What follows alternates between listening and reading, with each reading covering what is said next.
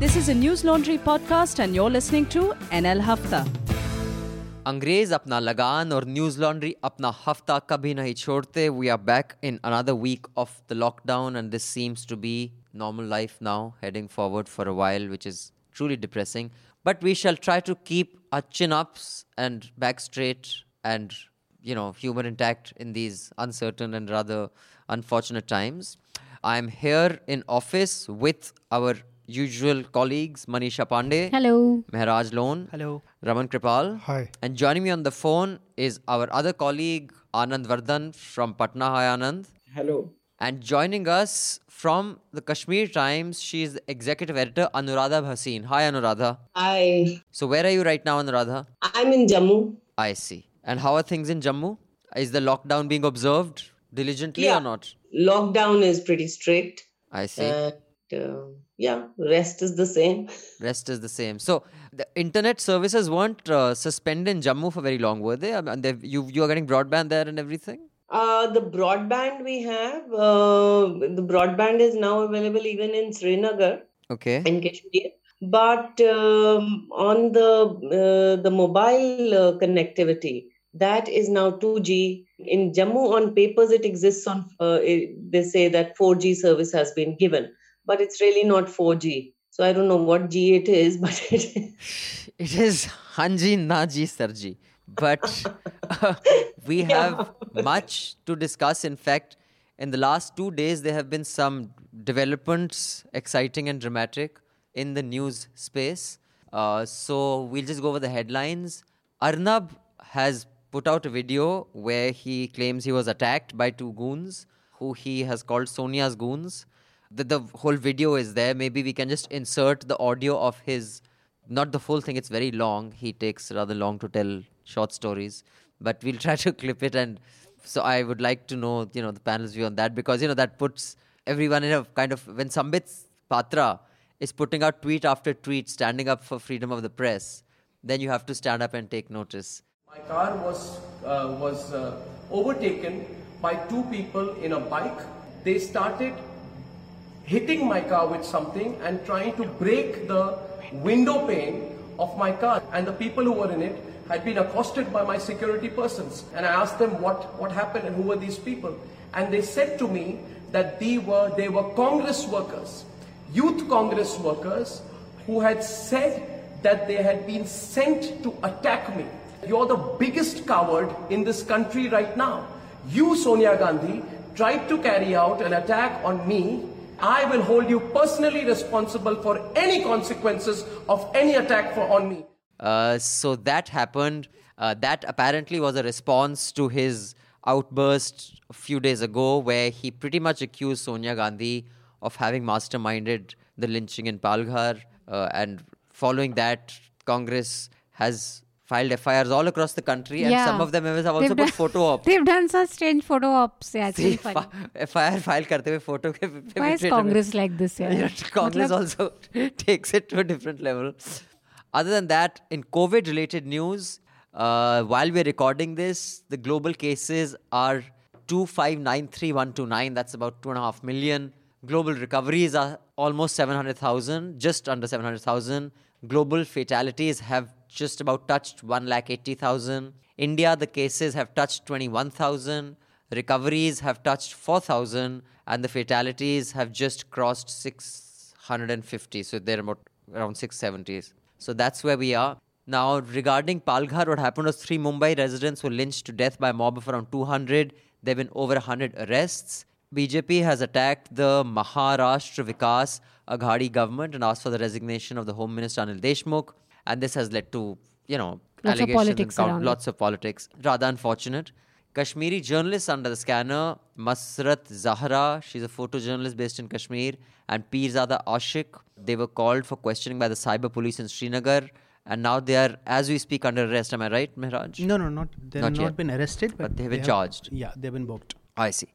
And meanwhile, um, Kashmir has registered case and begun investigation against Gohar Gilani as well in, for indulging in unlawful activities through social media. What was the post that she's been accused of? Uh, he, but they haven't said yet. They haven't Even said. the FIR they have registered against Masrat Zahra, they haven't uploaded it yet on their digital Right. database. So then India has slipped two points in the World Freedom Index. We seem to be slipping regularly now. Uh, We are below Myanmar and South Sudan and Palestine and a little above Pakistan. Then Ramchandra Guha has ended his Hindustan Times column. I interviewed him actually yesterday. We shall talk about that, about his outrage at being censored. Then Delhi has begun mass testing for journalists, and Raman sir tells me 150 journalists were tested yesterday. Mm. I don't know how. I mean, Delhi has some 50,000 odd journalists, if not more. Plenty. So if they start testing journalists, then no one else is going to get tested in the city. Yeah, and then quarantine be kis kisko karenge. So apparently, if, you are positive, the, they'll ship you off to the quarantine center. You can't go back home and self quarantine. If you go by the membership of press club, yeah. so we have around 10,000 uh, foreign press club and uh, so, wow, PCI together. and then there and the amount who are not members just multiplied by 10 so there's about 1 lakh yeah, journalists. easily. Easily. I see. Then All India Radio ignores the government's advisory and puts casual staff out of work. I thought this was a very interesting story. It's on newslaundry.com. Even as the Prime Minister was saying, please don't lay off anyone, don't fire people. Uh, the All India Radio did exactly that. They did a very staff sly thing. We'll talk about it. We shall yeah, talk a little more detail. Then the World Health Organization Director General Tedros says COVID 19 will be with us for a long time. But at the same time, today I saw the headline that uh, they've started testing in London. In, in Britain, you know, one lab has started manufacturing for tests on young on on uh, volunteers between the ages of 19 and 59. Meanwhile, China is in stage two testing. There's one American lab that is in stage one testing. Germany has also approved clinical trials, so human trials. I I mean I'm guessing by early next year we should have some vaccine anyway. Maybe someone here can shed some light.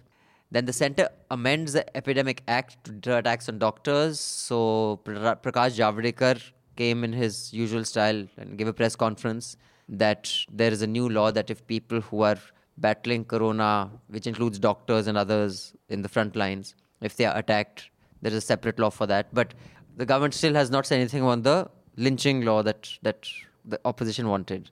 Then most number of COVID-19 cases in India have no symptoms. I think that's true for many other parts of the country of the world as well. I was watching on CNN. They're saying the same thing. America, there's so many cases which are asymptomatic. Also, uh, yesterday I think I read this story in New, uh, California. They have discovered that some people who died before they found the first case might have died from COVID. What? So, which means that this was there earlier, and a lot of deaths, even in places where reporting is very robust, a lot of deaths are just going unreported. Hmm. So, I don't know what that means for India. I mean, in India, even ordinarily, only 20% of the deaths are medically certified. I think if we look at hospitals and if the cases of deaths th- because of respiratory disorders or TB has alarmingly gone up, maybe in the next two months we'll get to know a little bit.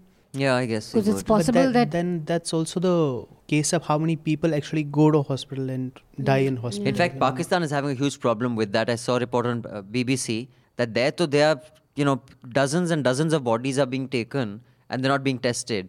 And even statistically, for the same period last year, in that one town that the report was coming from, the deaths have gone up 60%, but yet they're not being tracked as COVID deaths. There are similar reports from Indore also. There Hmm. are, I mean, anecdotal evidence that the, all the graveyards and crematoriums they're getting a lot of bodies, but officially, I mean, Right. So no then oil prices went negative for the first time, and India was also running out of places to store. I have a recommendation of people who are wondering how this happens. There's a fantastic podcast that explains it.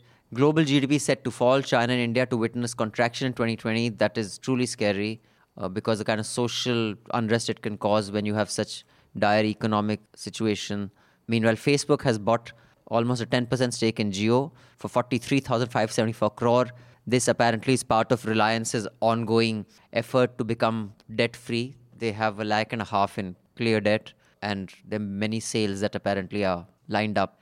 And the center has tweaked FDI norms to make sure China doesn't invest in our assets like HDFC. They bought some, I think, 1% or something of the sort. Tahir Hussain has been charged under UAPA for Northeast violence, as has Umar Khalid. That is truly shocking. I mean, yeah, I mean, now I think the government doesn't give a shit. Yeah. Do what you want. We don't care don't how we look. yeah, yeah, yeah. And uh, when they have journalists who support them, I mean, I can understand on Tahir, but I can't understand how you can charge Omar with that. I mean, if And- you listen to his speech. It's just like Other students also. There's this one uh, Safura Zargar. Jamia. two Jamia I don't even students. remember if she ever said anything. Meanwhile, no no charge against Kapil, right? No, Sharma, nothing. No, not no. even like Of course the not. small two-bit street goons like that. Uh, people who attacked JNU. Not even Komal Yeah. Sharma and Yeah, all none these of that. people who've just conveniently. So Tejasvi Surya's old tweets face a backlash. He's the South Bangalore smart young voice of reason who is completely loony in my view. Uh, from Bangalore, he had said Arab women have never had orgasm and therefore giving birth is of whatever 95%. they only uh, what they only have sex to give birth. basically and he said I was was quoting Tariq Fateh, like we all do, like all sensible people do, which is like a normal thing. And uh, government has asked airline to stop selling tickets, but apparently they're still selling tickets. But this problem of the Indian airlines, uh, not not the company Indian Airlines, but airlines in India not refunding the customers who had bought tickets is not just unique to India. The same thing is happening in America, which is such a litigious or whatever society. Even there, they aren't refunding the money because they have no cash flow, so they're just sitting on that money now and they're asking for bailouts at the same time. at the same time absolutely so sorry that was a lot of headlines let me start off with our guest from jammu To tell me when it comes to this you know how the law is taking its own course in the former state of jammu and kashmir and the union territory are your correspondents in the valley or elsewhere being able to report like you were? Is there a difference? Has it always been this bad? I mean just give us some sort of perspective and how has covid changed how you guys are conducting yourself? Is the paper still coming out? First of all, uh, let me begin with the COVID situation. The media industry has changed to a great extent because we are unable to bring out print editions, most of the newspapers. Few that are are not really being circulated because the hawkers have refused to distribute them. Um, the government has completely stopped the ads, eh, barring to a few newspapers. And uh, other than that, it's extremely challenging for our staffers to go to the office and work because unlike many other places they are unable to work from home you know eh, restrictions on movement we're not getting the kind of curfew passes though they're treating the uh, media cards the press cards as uh, valid but uh, you know in some places they've been uh, journalists have been stopped and all so it's not really the same because reporting as it is had been reduced to almost a knot uh, after August 5th. So now it's becoming more and more table stories. So that is indeed a problem. The other thing is we are going more online than uh, print uh, right now. But things had changed much more uh, in the sense of uh, in on August 5th or even a little before that when a sense when media started operating under the sense of fear that was being perpetuated and the journalists went silent. You know there weren't many stories on what was happening then. And this is particularly the case of the local media. Their local media as i mean i uh, mean uh, the local publications. And uh, as far as you know uh, reporters reporting for publications outside the erstwhile state and, and abroad you know they've been bringing out some of the stories and it's it's because of them that we know what happened in the last 8 to 9 months. So few voices have come up and now we are seeing that uh, you know there is a lot of targeting of such uh, journalists. And uh, the, the entire pandemic is being used as a cover to target them and harass them and uh, trump up uh, extremely uh, atrocious and preposterous charges and criminal cases, criminalizing them. And this is going to further impact the media, which is already squeezed into a tight spot. Right. Anyway, so that is clearly a ongoing narrative in Kashmir. So, uh, yeah, I mean, what is happening right now in Kashmir? I mean, in the last, I think, two, three months only, we have run three, four stories from Kashmir, all about, and we have one like uh, with us right now, we'll publish soon, Yeah. about how basically journalism has been declared a crime in Kashmir. And it's it isn't just now. I mean, it's become very apparent now, but it, it's been going on since forever. The press colony in Kashmir is called Mushtaq Ali Colony. Mushtaq Ali was a cameraman who was killed when somebody sent a bomb to the BBC office. To Yusuf Jamil was the correspondent. Right. It was supposed to. He was supposedly the target, but the cameraman opened it and he Hmm. died, and the others were injured. Before that, Yusuf Jamil had been kidnapped by the army, let off after 30 hours, and asked about his links with militants. I know of a very senior journalist. I obviously can't tell the name, who only survived because of a friend in the police told him in time, just run. Hmm. People are coming to kill you. Hmm. There are people who have been called to uh, the army camps, to police stations, beaten up. Even, I mean, people have been beaten up, journalists have been beaten up on camera in Hmm. Kashmir. There is. Uh, Of course, the case of Shujaat Bukhari, who was shot Yeah, dead. that we is- still don't yeah, know yeah, I was who coming to that. exactly did that. Yeah, and Mm. these this has been happening forever. What right now what has happened is they aren't being as blatant. They're still beating up journalists. They're still like intimidate, intimidating them, Hmm. but they're using these legal legal coercion. Basically, now the idea is not just to shut them up physically. The idea is to ensure that the censorship is self censorship becomes pervasive. So before, I mean, the running joke in the journalist community right now is whose turn is is is it tomorrow to be called to the police station to be So basically, taken- with time they're squeezing it so people fall in line and they don't have to deal they don't with anything report anything and what that means is basically is that kashmir i mean it's already a very kind of a black hole when it comes to information coming Reporting, out coming, hmm. reporting coming So out So it becomes even more. it becomes opaque. even more and Sure. because of the covid i mean the journalism is already suffering Hmm. on top of that the government has squeezed out like the they haven't been giving ads to newspapers for a Hmm. long time greater kashmir kashmir images some newspapers magazines have had to shut down because they. Right. they didn't get any ad money So what And, all uh, this just means is that in a place which is so so i mean which is a flashpoint a nuclear flashpoint you basically don't know anything what's happening and then you have to rely on people helicopter journalists who go there for one day with an agenda shoot a video write a report and then this is this new actually, actually, one of the things that struck me out. was that I saw a report on the BBC on Kashmir, and they had access to the LOC from the Pakistani side, but they didn't have access to the LOC from the Indian side, which I found a little strange because generally I'd say India is a little more robust for news reporters than Pakistan for sure. I mean, we may be bad, but we're not as bad as them. Even in those circumstances, the fact that the BBC crew had got access to the Kashmir side of, you know, the disputed area, and they didn't get access from this side, I thought was a very uh, telling commentary on on how you know the Indian government guards Kashmir, you know, whether it is this government or the the past ones as well. As far as it comes to ads, apparently uh, I have to check, but I someone had posted on the journalist group that the Mumbai Mirror for the first time had a full issue without a single ad in it. If that's the future, then yeah, it's going to Also, be. one of the things that I wanted to add, one of the journalists who's been called and who's, I mean, they haven't specified what charges, but they've said that his reporting on the Shopian encounter has been flagged and it's fake news, and we're going to be calling him for questioning. Pirzada Ashik of the Hindu. Just early this year, he was called to the police station for a story that he filed on based on police data. Like his story was based on police data, but they hmm. called him, questioned him. So this has been happening f- from the beginning of this year and after the abrogation of 370, where journalists are just called and questioned for stories they're done. Right. there is No, uh, in fact- another but journalist No, they have filed, uh, you know, this. They have slapped UAPA. Yeah. So UAPA empowers them to arrest them, and there will be no bail.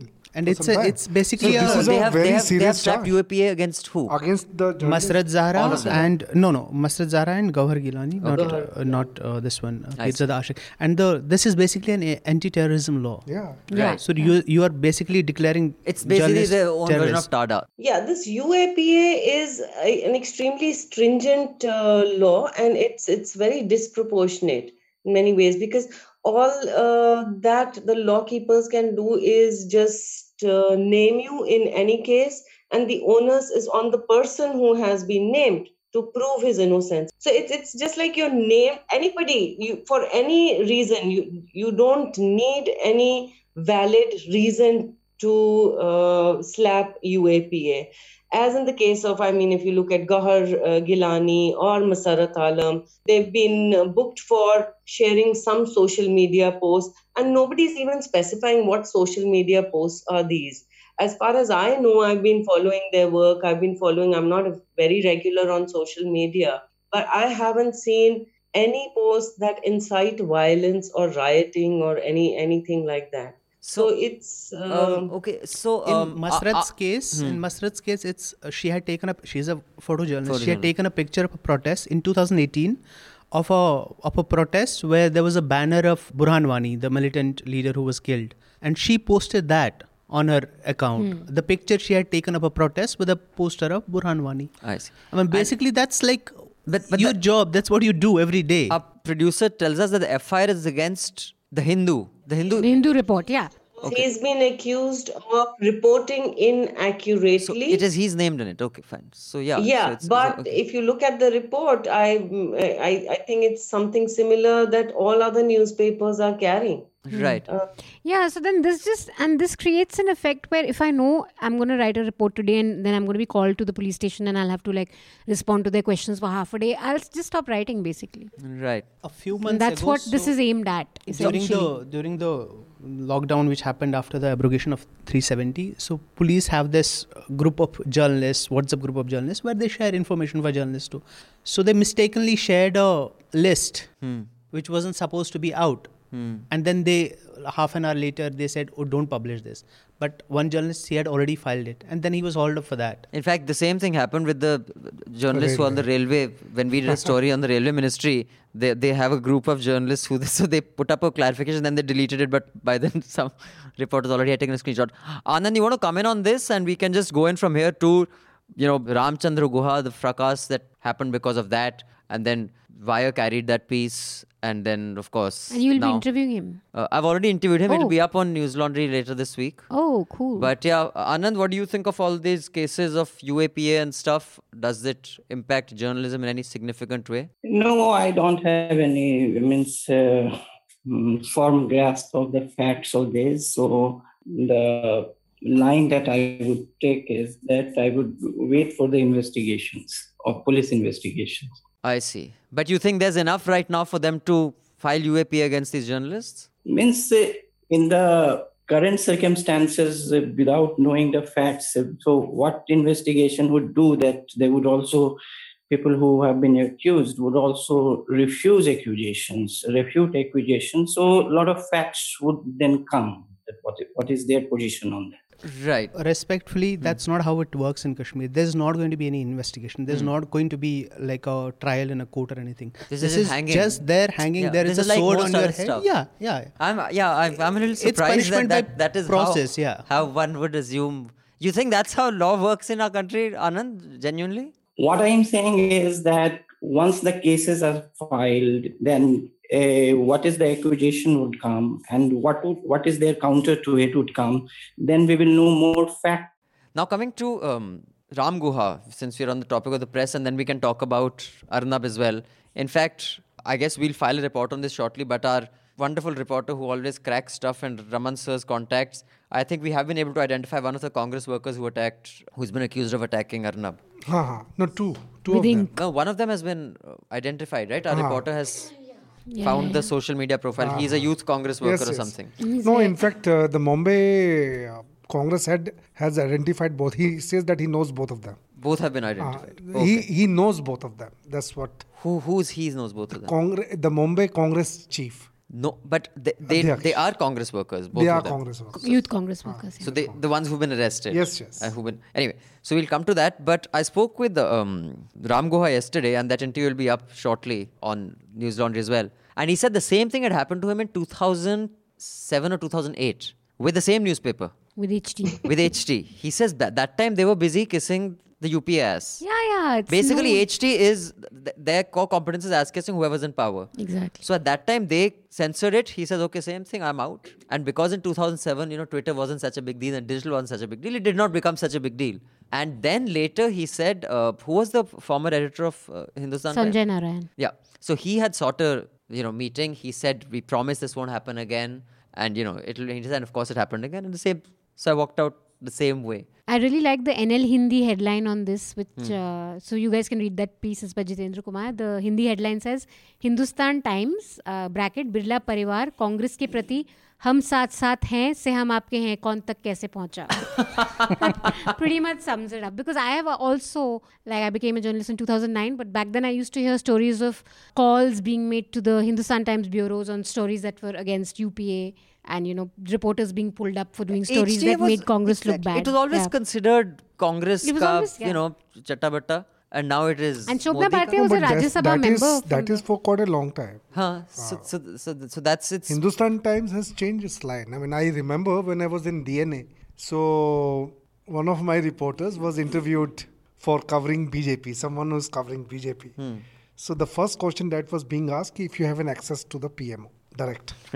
Uh, so so so when she said ki what has PMO to do with covering the BJP, so she was not taken in. So So you had to have that access. So um, yeah, um, Anand, you want to come in on this on Ram Guha? I know you've been a Ram Guha critic for a long time, on Hafta several times. Do you think his outrage and his outburst is unique? The response is unique this time, or this has always been like this, so we should accept it as a fait accompli and say this is life. No, see, uh, there are two ways of looking at it. it uh, first is uh, the it is a matter between, say, a private company and a man contracted to write for it. And second is, of course, about the press and uh, what is acceptable, what is not. So, if you look at it from the first perspective, so we don't know the other side, what the company has to say about it. So, mm, what the particular editor or the proprietor who suggested particular paragraphs or sentences to be culled, once what, what, what is their position on that? And second is, of course, about the press one. First, uh, I would like to say that uh, I'm not very fond of talking about very successful columnists uh, because successful people uh, successful people usually don't have very anything useful to say to uh, say the large section of professionals who are lesser known or not that successful. So he had choices. He could publish in wire he could publish anywhere he could publish in international press also. But people say lesser known lesser known columnists who uh, say write to earn a livelihood they may not have that choice. So they may actually agree to dropping some paragraphs to get money at the end of the month. So I don't think he represents the larger scheme of things for columnists as a professional group. Second thing is, I, I, I briefly worked with a person who is very famous for having his book banned and I vividly remember the day the notice came in his office, he was very happy. He was very happy he could get traction because of the legal notice served by a very mm, big corporate company in India. So he, he was happy. And in fact, I could see his elation in the phone calls he made so I see a pattern of professional victimhood. This, this uh, what uh, you say, profitable victimhood. This would do a lot of good to Mr. Guha's politics.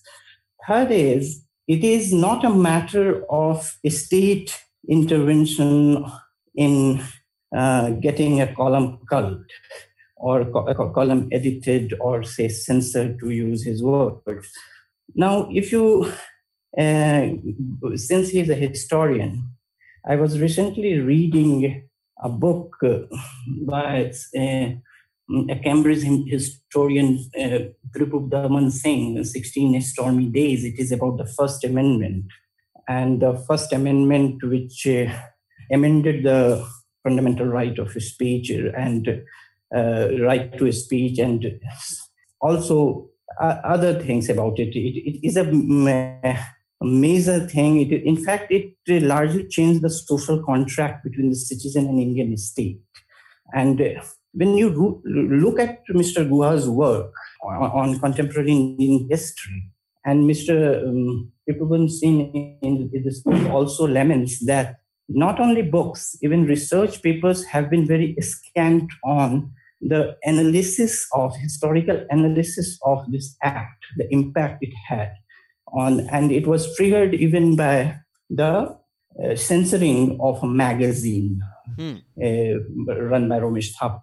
So what what uh, what I am saying that when actually the state intervention in freedom of speech came, and when he had to write long on it uh, in, in his on the wider canvas of contemporary history, he let his politics intervene. He didn't write it. Uh, he he touched it, wrote fleetingly on it, not to the extent that he would like to uh, give sermons on freedom of speech. Yes. Although I do think that harking back to Nehru on something that happened in 2020 is no, no I, am not, not harking quite... back. I am I am just bringing it to because he is a historian. Otherwise, I would not have harked back to 1950s. Yeah, but I have read his critique of Nehru's approach to freedom of speech and also Nehru's approach to uh, you know the lack of healthcare. I, I, he has critiqued that, maybe not to the extent that you would have liked, but I don't think it's true that he hasn't commented on that I am, at all. I, I am saying that he touched upon it fleetingly. He had the material available for decades on it is used. Sure. So, it could be used yeah, very so, well. Right. So I think that uh, again, yeah, that really depends on how much you think is. But I think one thing that is truly problematic in today's context, and I've just seen some of the tweets regarding this on on by established reporters, and uh, I've said this before: reporters who I have known for decades who during UPA's time, when I was going, in fact, some buffoon, I'll probably respond to him after this. He's saying, where, where were you, since you are whining about freedom of speech, where were you when Sonia?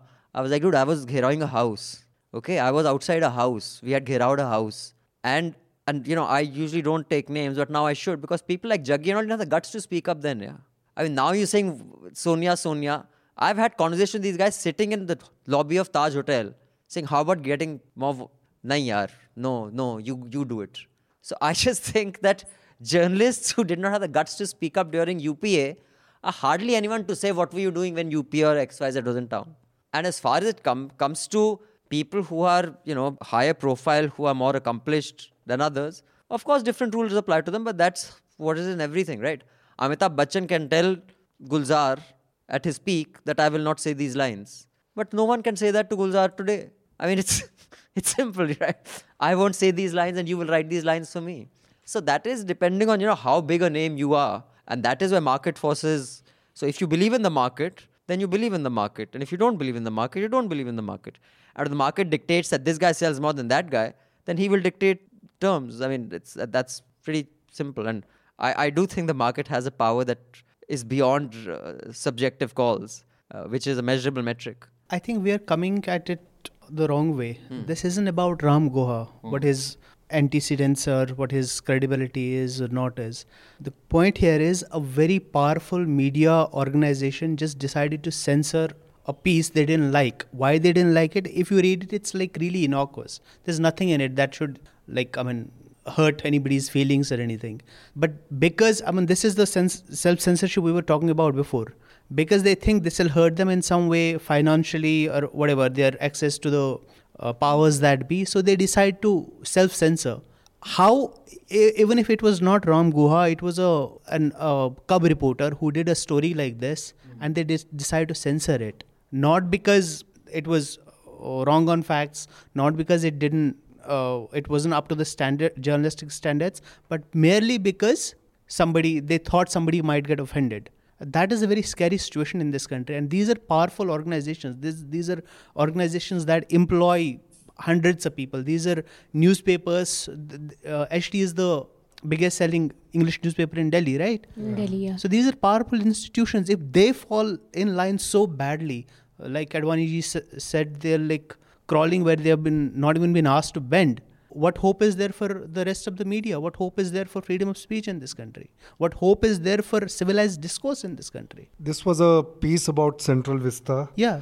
And central vista is very very very close to uh, mr modi. We have been doing uh, we are working on this story a series on uh, central vista the rules that they have bent. Uh, you know in in two three months. And and how swiftly they have uh, you know also allotted uh, money thousands of crores of rupees.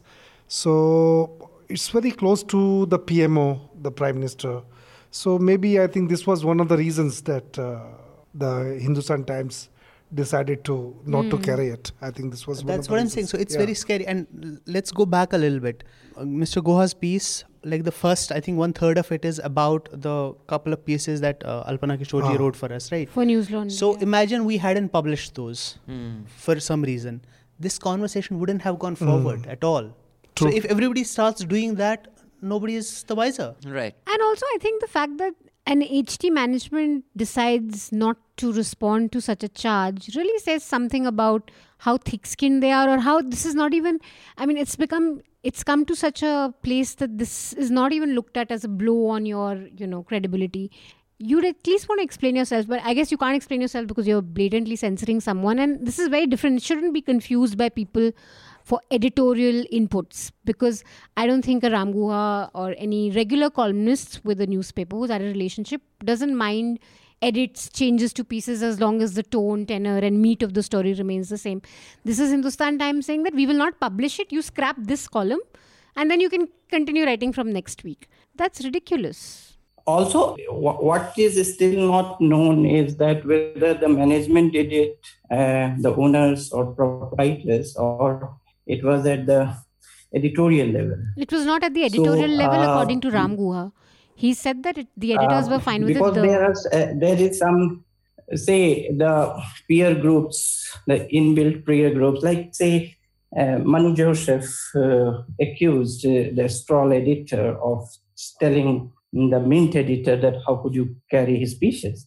So there could be also the possibility of a peer group, a kind of cabal walking that uh, on the other side of the cabals are on the both sides. So uh, it's still not clear till the company comes and uh, clarifies on it. It's not clear at what level it was dropped.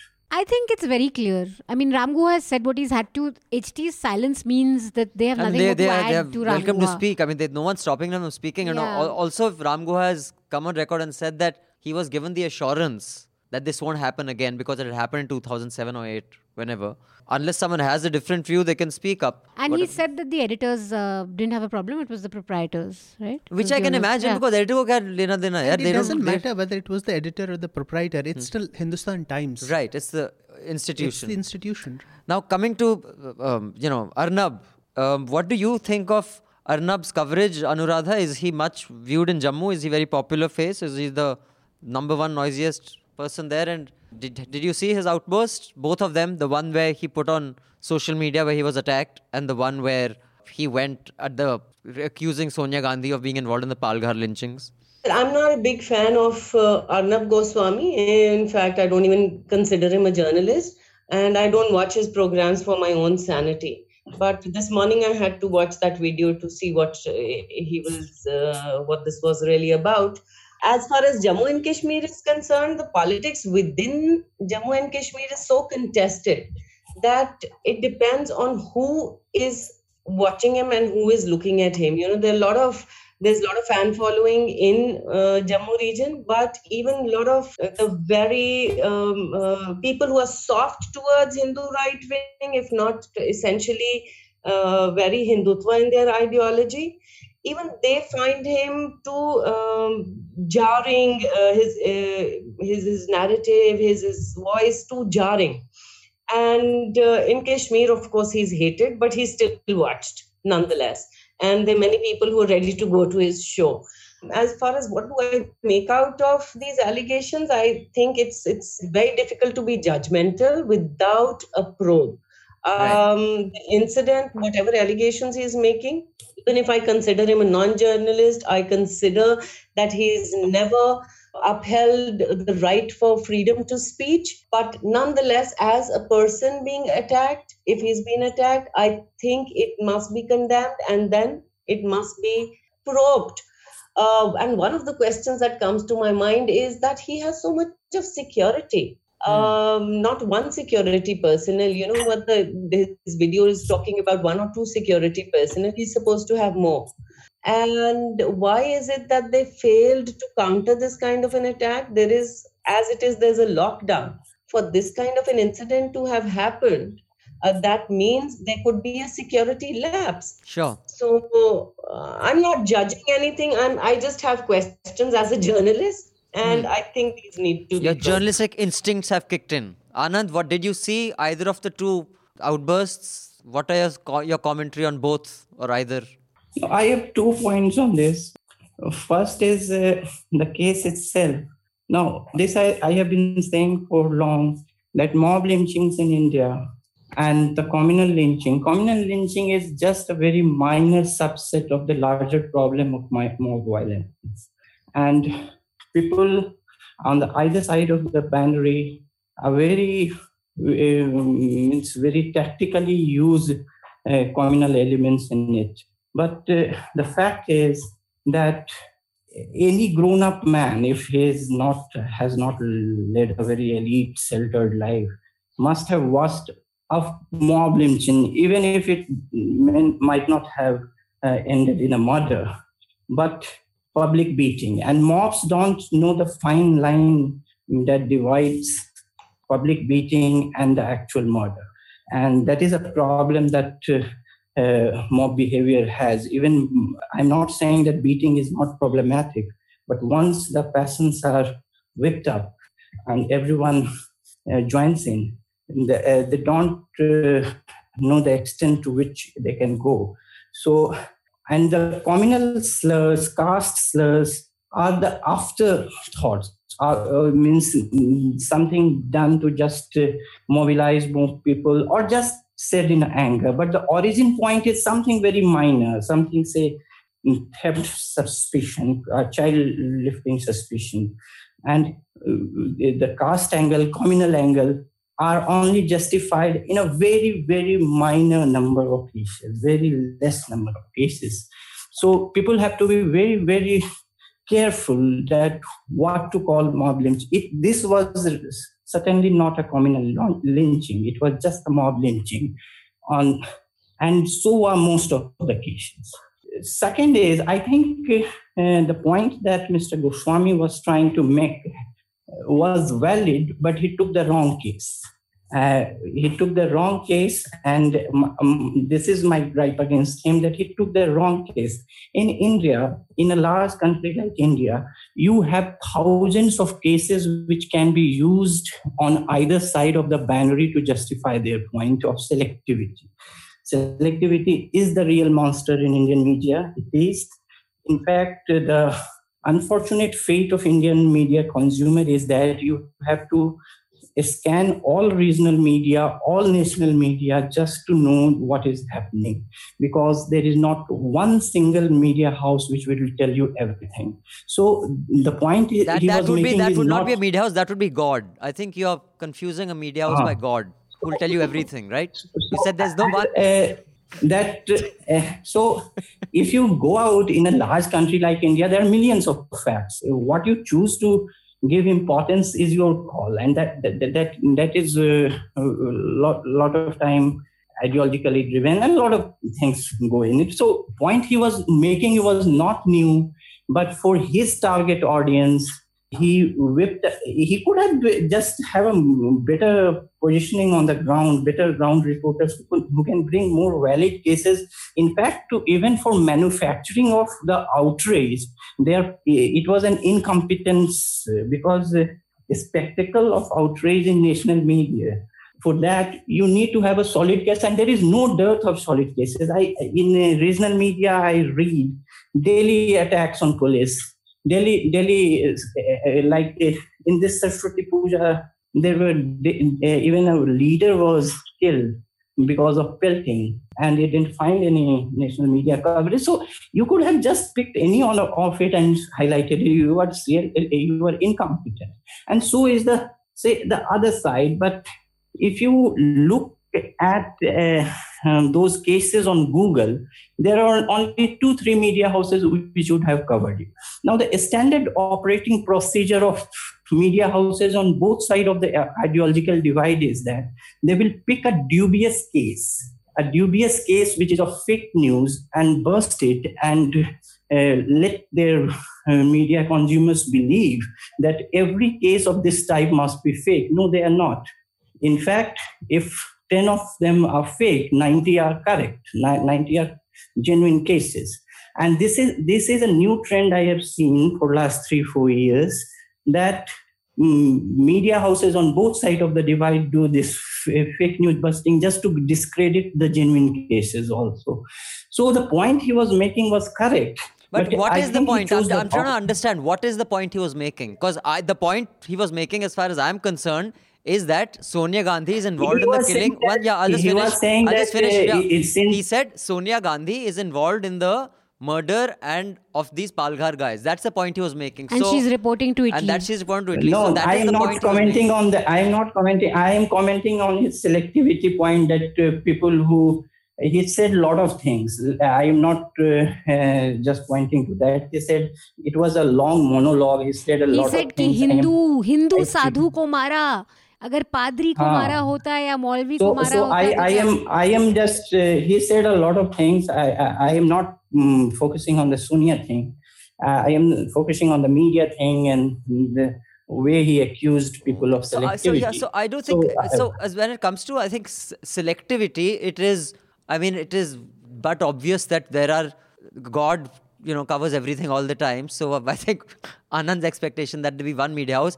And when you say that's unique to India, I mean, I'm happy to you know find out if there is one such in any part of the world that covers everything that happens in that country all the time. I never said I never said that it is unique to India. I No, said that you said in uh, India if uh, there's one. So I said it's not just in India. I said in the world if there's one. No, I'm not saying it's just in India because you said No, bec- bec- uh, uh, but I didn't say that in world there are such channels. I said I, since I watch Indian news, news media more, I said.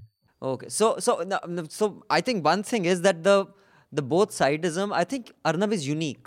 Like, for example, I'm not a big fan of India Today's coverage either. I think India Today, you know, flirts with one side, then they'll do one token story, then they'll do that. But by and large, they don't indulge in the insanity that Republic does. But their alliances, I think, are quite clear. As is anyone who has big interests, yeah, who has big stakes to lose, that whoever's in power, they will, like Hindustan Times, I don't think the Bhartias are Jay Ram Bhakts or Sonia Bhakts, but jo bhi sarkar mein, bhai, उनके इतने business interests हैं take care of our interests, we'll take care of your interests. It's it's a transaction. Arnab is unique. A he has lost any respect for any facts. He says whatever the hell he wants. I mean, in the sense that it can be not even close to the truth. So I don't. I'm not aware of anyone on the other side who is at Arnab level. I don't think there is anybody who can do that. And B, he actually actively is trying to provoke a situation that is violent in his tone, in his choice of words, and even in the entire tenor and the line he takes. I think in that he's unique. So I would not. I mean, I would find find it difficult to let something pass saying that both sides do it. This is like Trump saying that you know that rally we will not. Uh, that that you will not replace us, Jews will not replace us, wala jo tha. Ferguson saying that there were people on both sides. No, Arnab, there's no there's no Arnab equivalent on any side.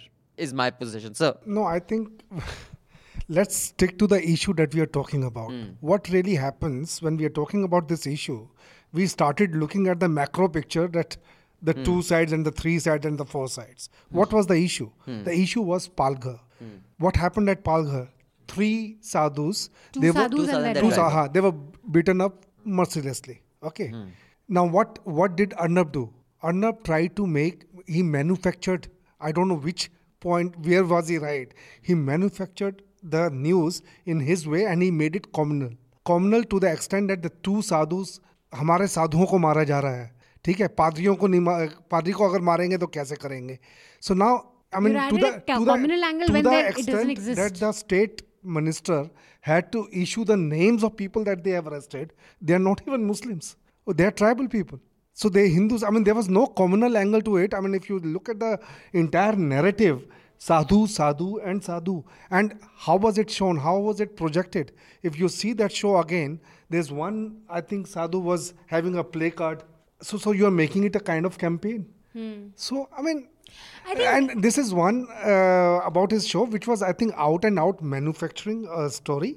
Uh, this was it was he was not close to any facts, and I don't know what point he was trying to make, and he was definitely not making any right point. And second, that Anuradha was talking about uh, the his security guards. See, he has got Y category.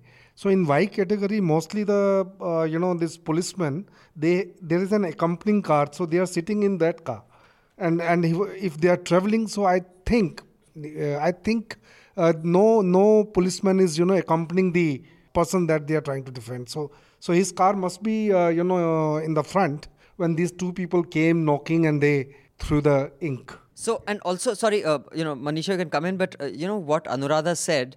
I, I get what you're saying, Anuradha, that I think one must, especially as journalists, any attack is has to be pushed back on because it's a slippery slope. You can't defend one and not defend the other. But it's not that binary black and white in this case. I'll tell you the thing is that when Arnab comes and says what he says, he makes it seem like there was an attack on his life. There was black ink on his car. And he says that as he was entering the house, two guys, when there's a security car behind him, were banging on his window.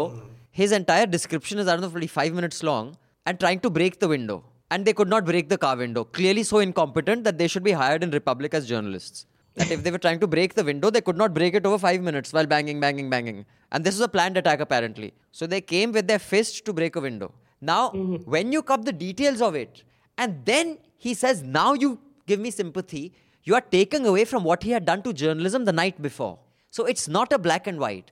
There is no way I'm going to support anyone attacking anyone, but just like Aditya Raj Kaul tried to make a big spectacle of Mani Shankar Aiyar shoving him aside, saying, See how he, I've been attacked. But dude, you were blocking his way, putting the mic in his face. So I say, of course, he should not shove you aside, but you made sure that he shoved you aside because you didn't give him any place to move. And you're basically shoving a, a mic into an old man's face. So you see, it's not that simple. And what what the unimaginative people do, and I will not hold my tongue, are the idiots of the world are catering to the idiots of the world. So they make it binary that you are not standing up for this, you're standing up for that. I'll stand No, up for I'm this not- buffoon. I, I, didn't. I, no, I would like to make it a simple binary. What I said, I said, I was talking about the need for an investigation. One person has made an allegation. Which is probably true. I, I, am taking it as face value because I think we've even got the names of those youth congress guys.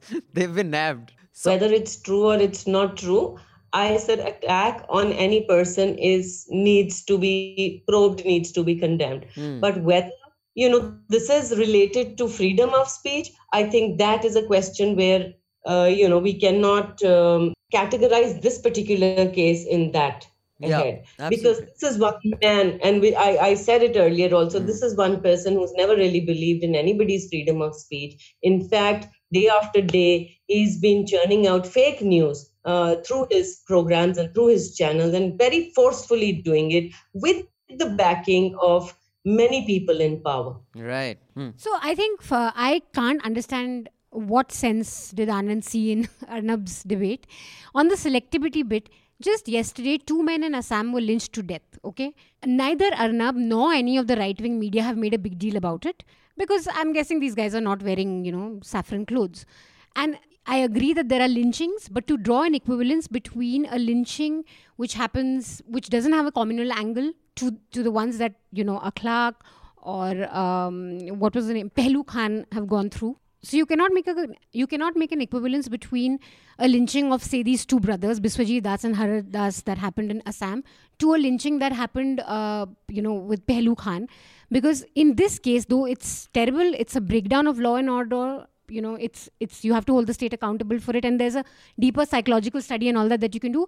It doesn't put me as a hindu under threat i don't think twice about if i look like a hindu am i going to be lynched this is very different from the psychological impact that a lynching of pehlu khan and akhlaq has muslims would be scared of wearing i mean um, the lynching of that 18 year old boy what was his name uh, that happened you know in the train on the train, yeah. you know, he was wearing a skull cap and all that. When there's a communal lynching, it has an impact on that community, especially when those guys are then garlanded or given tickets or invited to BJP rallies or a message is sent out that it's okay if you lynch someone on suspicion of cow theft because it actively threatens a particular community. Oh, that's the objective This too. Exactly. That's the objective. yeah, and that is very different from what happened in the case of these two sadhus. They were not targeted for wearing saffron clothes. They were not targeted because they were sadhus. They were targeted because there were vicious, scary rumors of child lifters going around that space. Just before these sadhus were attacked, on April 14th, a team of doctors were attacked in the same area. They were attacked, they were tied down. The police came, rescued them out. This is sad. No one is saying that this is this should be downplayed, and I'm all for a you know tough We are doing a story investigation in Yeah, it. we're doing a report. But it does not have a psychological impact on the Hindu community in the way that lynching of akhlaq would have on the Muslim community. When Arnab says, and when Arnab communalizes theirs and co- talks about selectivity, it's bullshit. You can't be buying this. Hmm. I, I, I don't understand how you can make an equivalence and say, oh, but lynchings are happening and then 90% or 30%. Firstly, we have no data really to know how many lynchings are happening, how many are communal. I don't think any, uh, either of the IndiaSpend or the HT data, any of the data have done justice to this. And maybe it's going to be tough in India to do it also because we don't have a hate crime watch. But for Arnab to introduce a Hindu angle into this, it is criminally irresponsible, it's not journalistic, it makes no sense. And then to go on to say that Sonia Gandhi is doing this at the behest of someone in Italy and those Italians are clapping and are happy ki uski Raj mein Hindu mar gaye. I mean, I'm shocked that people can say that. How can you how can you watch That's, this and think I mean, I that, think it's you know, clear insanity. Under, he didn't just normal. say Sonia Gandhi, he said Sonia Maino, what's her middle ah, name? Whatever full ha, yeah. whatever. Because that was also a communal dog whistle. That's and, yeah, it's a communal dog whistle. And if this was say in a Muslim dominated area and Hindu sadhus had been attacked for, you know, their identity then yes then there's a hu- then there, you know that would lead to a fear among the sadhu communities to cross Hmm. over in muslim dominated neighborhoods and that's a different story this is not that story There has been, uh, that, and that's a very weak defense, I am afraid to say. First is that I never said that what Arnab said was right. What I am said that you said he- he makes sense was- so i don't No. see anywhere No. how he makes sense let, let me finish.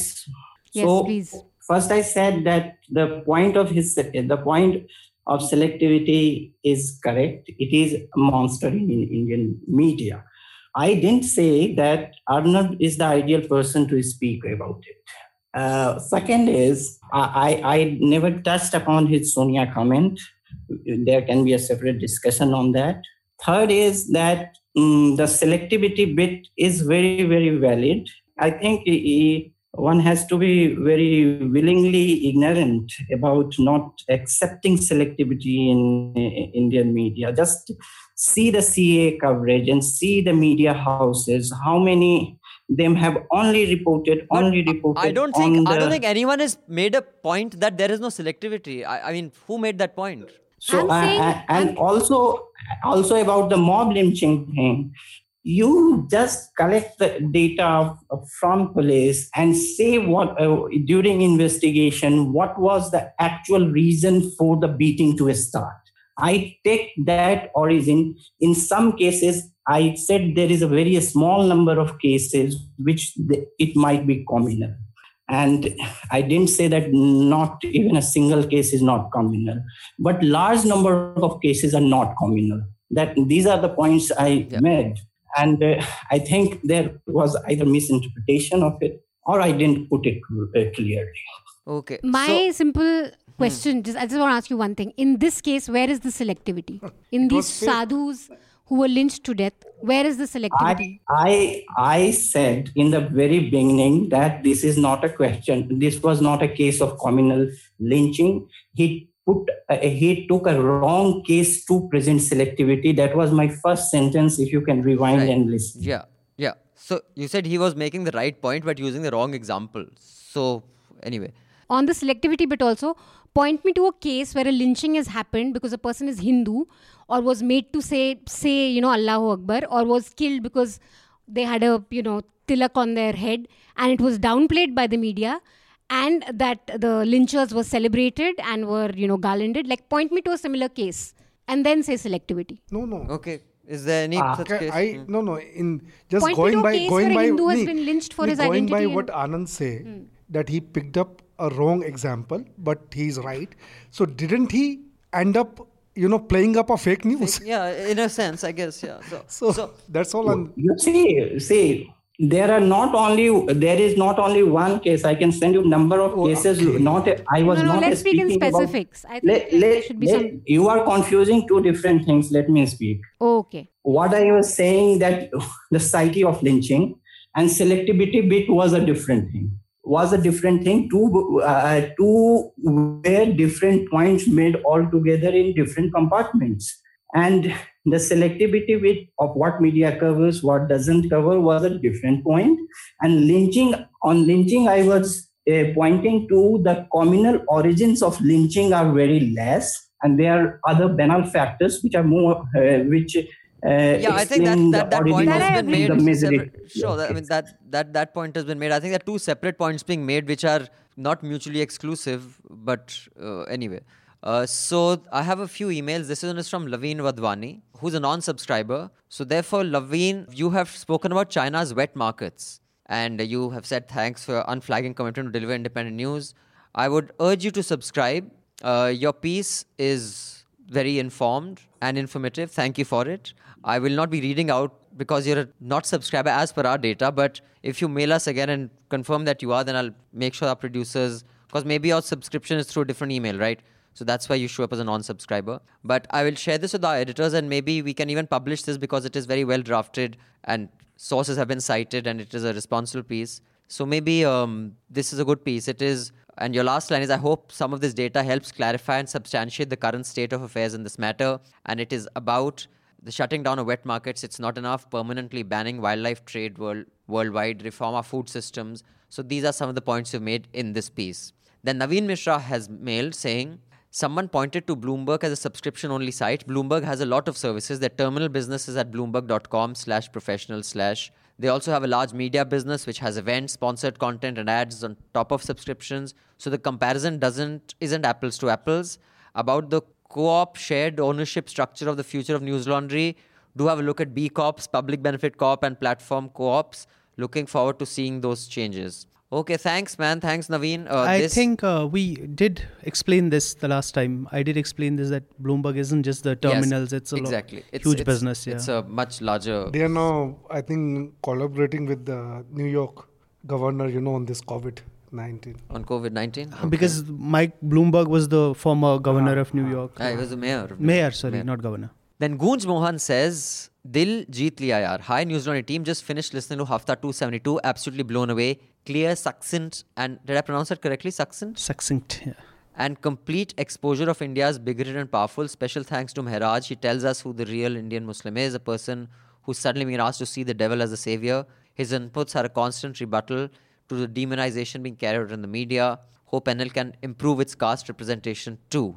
On the idea of webinar with a migrant worker, absolutely brilliant. Economist, step back and then will give voice to the voiceless. A suggestion please do a practice session with the workers as they are probably not comfortable with the technology. Yeah, man. Goonj, uh, we're having a problem with that, uh, so we got to make sure that they're completely comfortable talking to a machine, this little, you know, phone in front of them. And finally, on the idea of expanding ownership of NL, I have always fancied myself as part owner because I subscribe and pay to keep news free. But the fact that there is an effort to actually share power just blows my mind away. This expansion will make Newslaundry model the go-to reference for a successful and fair corporate model. The success of Newslaundry in becoming an increasingly important mission in my life. So anything I can help with, please just ask. I keep trying to help out anyway because Newslaundry is not just about not just a news organization; it is a community in the making. Keep up the good work. A big I love you to the whole team of NL. Thanks, Goonj. We are very touched, yeah, man. Uh, maybe um, we'll um, I I make you know tap in to figure out on the structuring bit. I've spoken to a few CAs. Do mail me at abhinandan.sekri at gmail.com and tell me what is your area of expertise because we'll need a lot of area expertise in putting this entire thing together.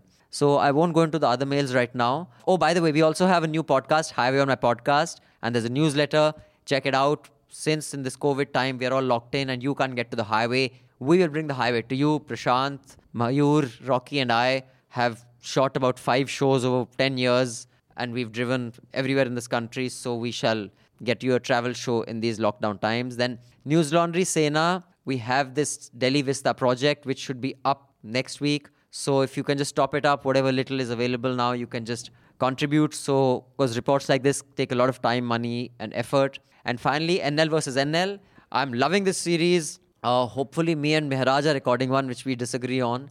And just so you know, this, these are NL versus NL. We are not disagreeing for the sake of the podcast. We genuinely check who disagrees on what issue and we record that. And uh, we are going to open this up to subscribers because we want subscribers to have debates with each other as well. And we want to reclaim the debate because debate isn't just what you see on prime time. It can be civil. It can be two people who disagree and disagree completely on something, but yet can it, it can be an enriching experience instead of the shit that we see. And yeah, there's a Google form, in fact. So, Newslaundry subscribers, you've been sent a Google form on several issues. You can just fill that, and we'll match you up with someone who disagrees with you, who's also a Newslaundry subscriber, and we'll be recording NL versus NL with subscribers. Now, finally, well, not finally, we have a whole bunch of things that we, not a whole bunch, two more things we need to talk about. But um, what was that you wanted to explain, Mehraj? The issue that I All touched upon, Radio. the All AIR thing. Radio. So, what exactly? So, sorry, before you get in, the context is the Prime Minister in his address says, don't fire anyone. I saw this report on television of a guy who makes uh, helmets and these, you know, uh, cricket helmets, sports equipment in Okhla, and he employs around 200 people. And he says there are many such factories like mine, and their annual turnover is between 20 to 30 crores.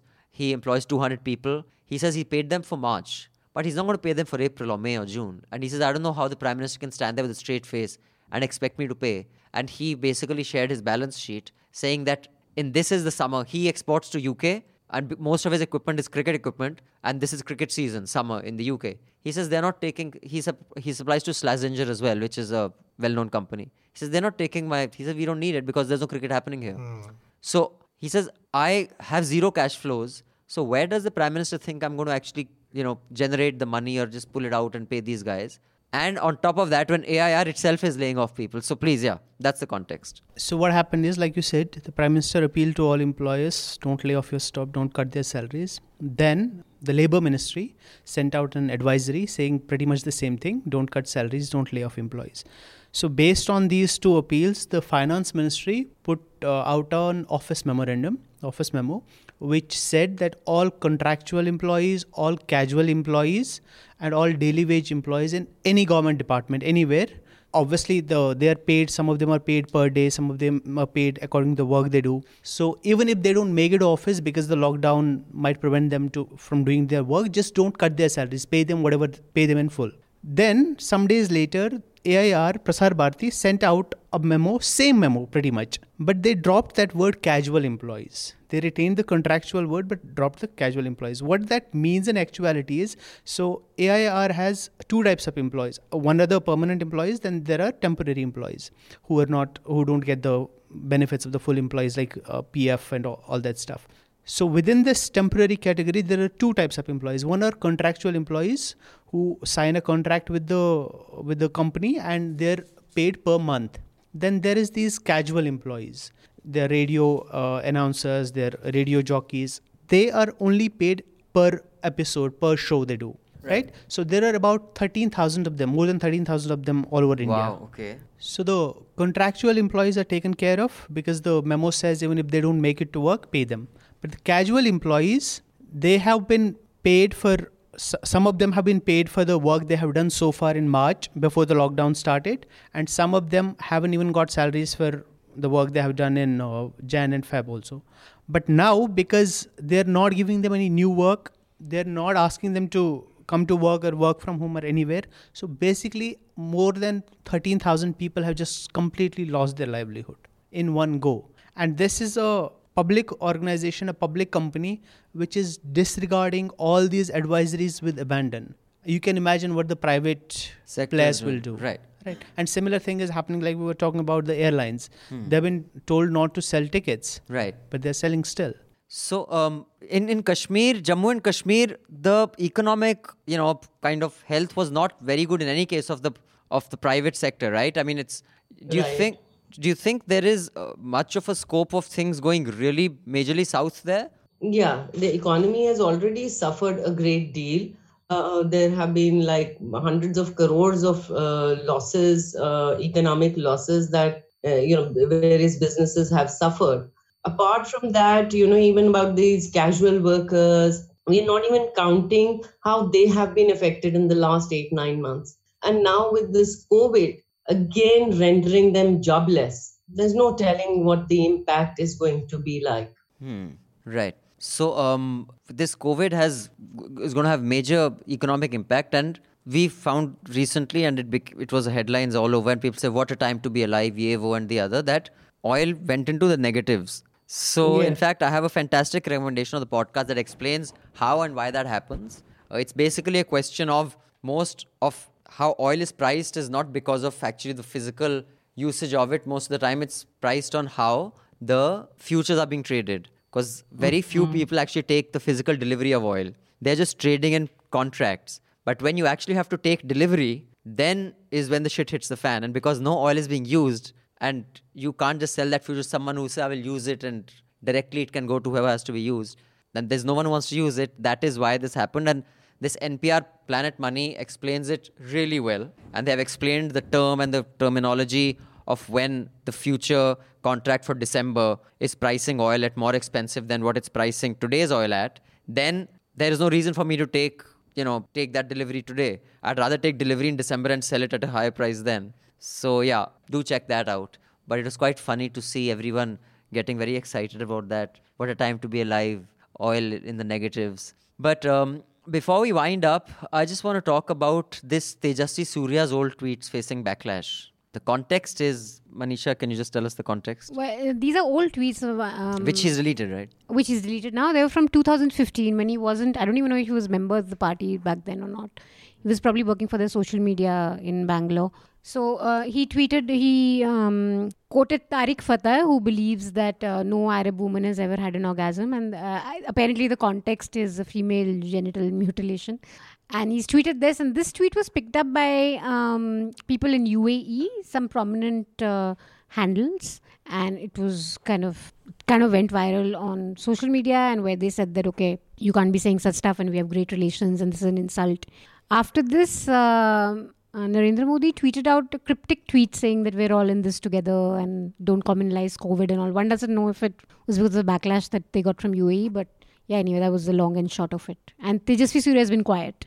And also, in the middle of all of this, there were um, there was a person who was suspended from work in UAE, right? Who was making Islamophobic Yes. comments. Yeah, a couple So- of people I think have also been detained. Or Detained. the police is looking for yeah. them. So, and they were told very clearly that you cannot be in, indulging in hate speech. And I just think it's quite amazing that UAE, Kuwait, and all are schooling us in I think the, the see, it's become a human bhadas. rights.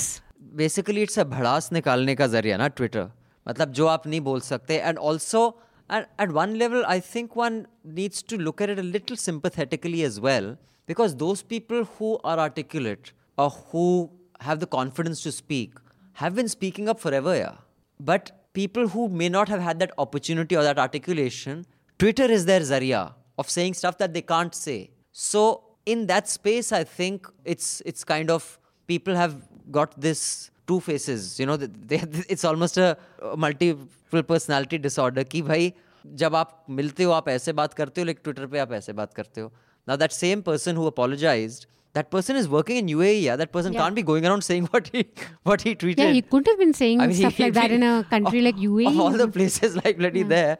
But suddenly you bloody have Twitter. now people have started scrutinizing that also. So, but I think Tejasvi Surya is the prime example of the urban Indian right wing bigot who is being held up as the smart, young, intelligent. Basically, he is the mirror image of Scindia. Even back in the day, now I'm sure many people in the right wing have suddenly thought Scindia is a brilliant man. As Hafta, there are many Haftas are Gawah. I've always considered him a complete idiot. He's a moron from hell, and only a buffoon would ever think he's worth anything. But there were many people, liberals, who were very impressed. He speaks so well. He's intelligent. He should he should take from Rahul. Matlab, he's a, a bigger duffer than even Rahul. But he was nice because he spoke well. He seemed bright. He seemed reasonable and rational. Tejasvi the same. When he talks, he seems reasonable. He seems rational. But he's an idiot. He's a bigoted, filthy-minded man. And I just think this is the politics that we live in. We will have, of course, अब सिंधिया भी वहीं चला गया है, but यही लोग हैं. I think this goes back to an important point Anand made a while ago. How power is distributed in the society. Uh, When he was talking about how lynchings aren't always about communalism, they're like how power is distributed. So there's this, we need to think about this. There is this policeman on the road. He finds a migrant absolutely doing nothing, just minding his business, and he goes and beats him up. The same policeman, if like two minutes later a two bit politician comes his way, he'll stand up at attention. Why does that happen? It's the same thing with these Scindias and the Tejasvi Suryas and everybody else. There are hundreds of more articulate people, more accomplished people around them, but they don't get the same deference. Why? Because the way this society has been structured for a long time, power is a function, deference is a function of your standing in life. It doesn't flow from your like what you bring to the table how good or accomplished you are it's hmm. just that where you stand in the social hierarchy in the power hierarchy it's the same with the the the media we were talking about earlier the Shobhana Bhartia and the rest of them genuflecting before modi because he has power right now. It doesn't matter Congress if Congress is in power tomorrow, they'll do the same thing to them. Yeah. So anyway, I think it's, it's and tragic. one other thing that really infuriates me about all these things is so whenever these kind of things happen, like these bigots start unleashing their bigotry on Twitter and everywhere, and there are these like senior, very sorted, sane journalists who start complaining to Modi ji.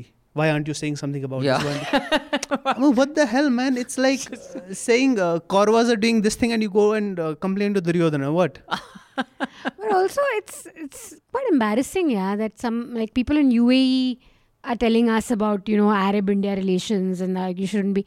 Even uh, like just to go back to Arnab, his whole rant about that there are Italians who want Hindus dead in India. I would really love if a journalist just you know writes to the Italian embassy and uh, seeks a response.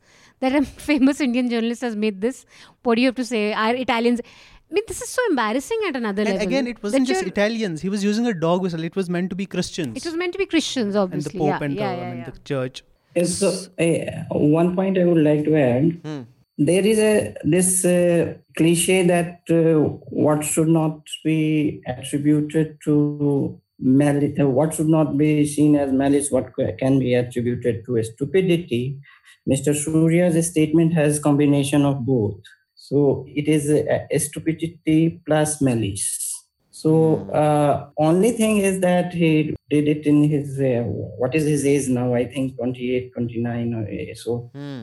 So he must have done it when he was, 24. I guess, 23, 24, yeah. So 24, but uh, that is a weak defense again. That's a malicious tweet and a stupid one too. And uh, also, like all levels, uh, the like uh, uh, bigger and which can be used interchangeably in different contexts to different people. Intelligent, bright, these also are labels. So I think uh, after a very, very, very long time, uh, it's very difficult to say that someone is intelligent. Uh, I really don't find anyone very intelligent. How early media people call something someone very intelligent, articulate. So these words have to be used very, very, very uh, carefully. One word which has also been subjected to much abuse is genius. I think genius is once a generation man, someone when no Yeah, one is. I think I think this one had a rant on this on the use of word awesome. Uh, I think Bill Ma. This is everything is awesome. How can a burger be awesome? Anyway, Yeah, oh, just on yeah, the, on the one bit I do agree that yeah, he's 2015 is probably he was what 23 years old. So just it's okay, yeah, whatever. He well, was a I mean, dumb all, kid. but if you see his, uh, you know, Yeah, but yeah, whatever's you come after that. now, I've. I've just seen an interview, an interaction of him somewhere in Bangalore. He's no better. He's still a buffoon. Uh, so Shurveer says, Hi all, I have two points to comment on the last hafta. First, calling this virus the Chinese virus is wrong for many reasons. It is already being referred to as a coronavirus COVID across the world to actively try. You're right, Shurveer. In fact, we discussed many things that you've spoken about. Names matter. In the US, AIDS was referred to as gay related immune deficiency grid, which led to public apathy. You're right. In fact, we discussed this. Then Shurveer goes on to say, I like Bill Maher's show, but he has a tendency to oversimplify things. He specifically does this when he goes on his PC related tirades. Also, political correctness is a good topic for vs NL. Excellent, Shurveer. We shall include that. Second, this is more of a rant, but I think the visceral hate that has been brewing in India cannot be overstated. I live in the US and have been increasingly getting frustrated calls from my parents. We spent many years living in neighborhoods with Muslims and cordi- with cordial cordiality and friendship.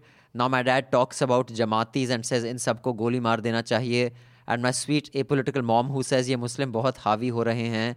While my mom is getting these pearls of wisdom from the f- hate factories on YouTube, my dad only consumes TV news. These high decibel, dim witted Goebbels have transformed my low caste BJP hating parents to Modi worshipping Islamophobic doomsayers. I would urge anyone who listens to this to argue and dissuade their boomer parents from drinking this haterade. Uh, you know, this is actually a very good point Shurveer has made that I used to often say that the impact of these television channels is overstated. No longer, you know. That may have been true for the early 2000s when we had just started, when we were in, you know, in broadcast. But I don't think that's true anymore. I think they have a huge impact. Huge. It's always been true. I mean, look at Rwanda, look at Bosnia, look at Germany. No, India में India, mein, I mean, yeah. penetration ही थी थी ना तब मतलब जब the sliver that used to watch news was so tiny But anyway. It is. It has an impact, obviously. So, meanwhile, there are two more emails, but we've gone way over time. So, I shall try to, um, you know, include these next time. But I have a very short one, which is a sweet and complimentary one. So, I shall read Nithila's email. It says, Hi, NL team. I recently wrote you an email about A&A where I confessed that I was a non subscriber, but that was only because I'm a student and so using my mother's subscription. Want to let you know, Hafta 272 was excellent. I learned so much. I'm really glad NL exists not only for the news you guys put out, but the recommendation and references. So, Nithila, that's fine. You use your mother's subscription as long as your mother's subscriber, at least someone in your family is. And those of you who are Mufat Khors, who are just listening to this for free, I know, I may not know who you are, but I know how many you are Because the number of people who You listen to sound Chota scared. Hafta, I'm, I'm Modi. Mitra. कल घर पहुंच जाऊंगा कल घर पहुंच जाऊंगा so the number of अभी people आया। who are paying subscribers to the number of people who consume a chota hafta the free hafta is almost 300 times more that means only one third of the people are paying so come on guys step up 300 rupees a month isn't that much because then the public pays the public is served before we go um, let's have the recommendations can we start with our guest from jammu One I just read today in the New Yorker this amazing story about uh, the body collectors of uh, the coronavirus, the crisis, and how you know they're dealing with the whole you know, collecting the bodies and handing them to uh, the families, how these are being disposed of. So it's a whole story about uh, that, and it, it's very interesting. It's um, a human interest story. I thought it was uh, very good. The other thing I liked was uh, yesterday's uh, article in uh, the Indian Express minimize democracy and maximize interfaith distance, maybe the new normal by Suhas Palshikar. The uh, if you talking about documentaries, I recently watched, which I hadn't seen for the last uh, year, uh, The Hack, and I think it's a must watch. okay thank you anuradha thank you for taking the time and joining us appreciate your work and uh, you. stay safe Thanks. hang in there you yeah, work you too. Thank you. in a difficult area in difficult times. Anand, your recommendation? Yes, I have two. One is uh, in form of a suggestion, and second is a book recommendation. First, uh, uh, I would like to uh, recommend re- uh, the listeners to check the PIB fact check, uh, be- um, the Press Information Bureau of Government of India, because uh, in these times the clarification about policies, schemes, and those are very important, and it is uh, better to have it from an authorized from an authorized source like PIB, and it, in doing so, it is also busting a lot of fake news in mainstream media also.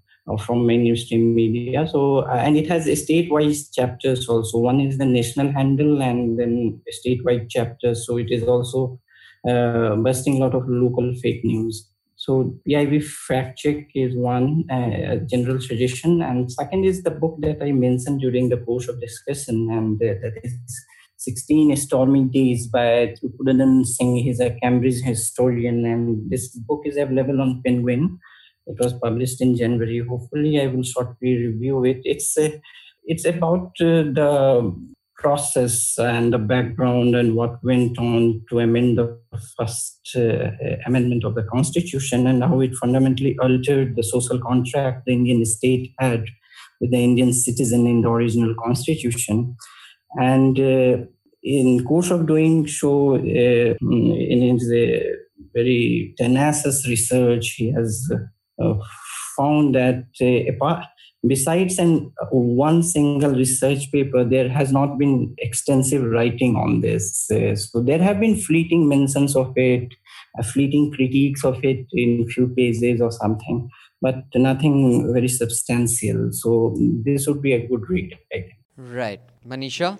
So, a really nice piece in The Atlantic uh, on why some people get sicker than others on COVID 19. Uh, really good read. Kapil Komireddi's piece in the Critic.co.uk: Modi's ghastly Delhi dream, the plan to remodel Lutyens' grand capitalism monument of conceit. a strong, nice piece. Who wrote? Um, Kapil Komireddi. Hmm. And Pratik, did I, did I already? अच्छा वो banner वाला तो मैंने कर it. Okay it. A bunch of recommendations. One is a report we have just published this morning by Anumeha Yadav, COVID 19 relief, how India doesn't count the Poorest workers. So it's about these construction workers. India has announced the uh, relief package for the workers, migrant workers, and everybody else, but it's not reaching the people it should reach most of them and they're still suffering so that, that's one another is related to the pieces two pieces of alpana kishorji that uh, uh, Ram Guha talked about. If you haven't read those already read. Because it's not just about when this whole conversation has been about how modi wants to build a legacy for himself. That's the whole idea of central vista project. It it isn't just that. It's about how the ordinary citizen is just being driven out of the public square inch by inch meter by meter. And that that area is the only public sp- and she talks about a lot more not just that central it's a it's a it's a brilliant piece two pieces there hmm. part of the same story about how the elite has always always always tried to squeeze the ordinary citizen out of the Public places public also. places not just public places public places that really are i mean where one can go because the rest of the city rest of the country doesn't have those places so hmm. that's and also because we've been talking a lot about how journalism works how it affects people and all that i mean there's the classic noam chomsky manufacturing consent if you haven't read it please read Yeah. it and see how how effective media is in manufacturing consent of peddling narratives making people really really sick and really mad Sir? Anumeha Yadav piece is also important in the sense that she just tracked, you know, the the issues which have been ordered for uh, you know for the welfare of the laborers. How many of them have come from the labor ministry and how many of, of them have come from the home ministry? So so so home ministry is you know largely representing these laborers. So that story is really important. And I'm watching very freaky shows. Uh, so, have you heard of uh, Lorena Bobbitt? Yeah, yeah, of Yeah, yeah, course. yeah. So, I'm watching one documentary uh, on Lorena Bobbitt. so, this term 1993 when the Bobbitized. Bobbitized. She basically, for those of you who don't know, I remember I, I must have been in college at that time, or I don't know how. I was definitely out of school for sure. But she had cut off her husband's penis. Ah. And Because he was cheating on her, right? And the Right. media, for the first time, had used the word penis. Oh, was it the first time Yes, they used the the word first penis? time. And then it was reattached successfully, and he went on to become a porn star. Well, at least for he had a short-lived career as a porn star, and that is when the term bobbitized became like yes. cutting off someone's penis. So, this is one freaky show. it's on him and her both. Ah, it's, a, it's a documentary on Prime Video. I it's see. called Lorena. I see. Ah, and uh, the second is uh, a dystopian show which is called The Man in the High Castle. So, assuming that the Hitler was alive, and then he's ruling most of the most part of the world, so Japan, America.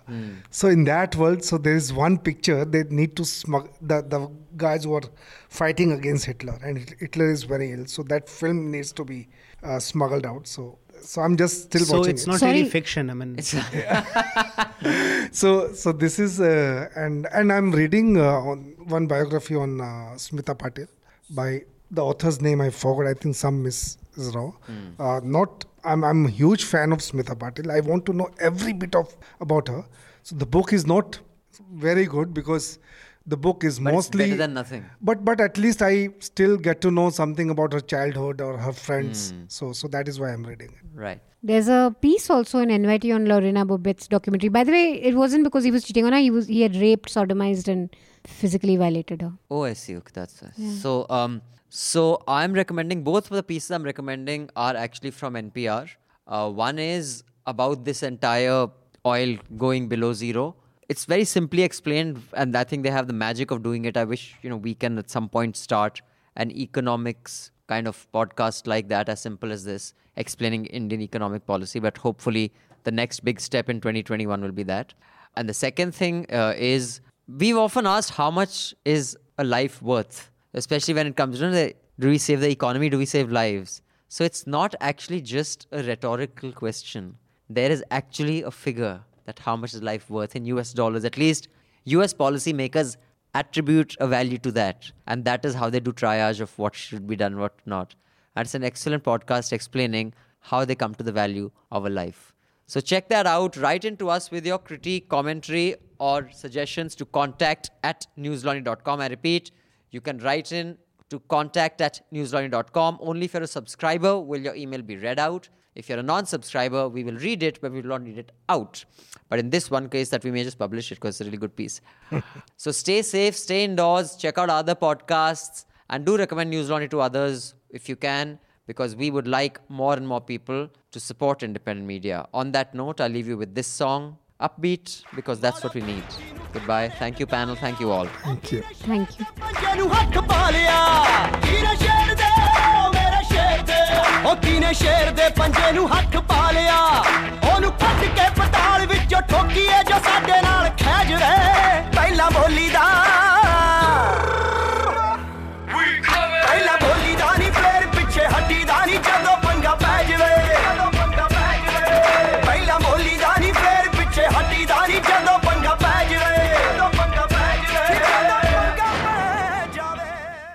the Newslaundry podcasts are available on Stitcher, iTunes, and any other podcast platform.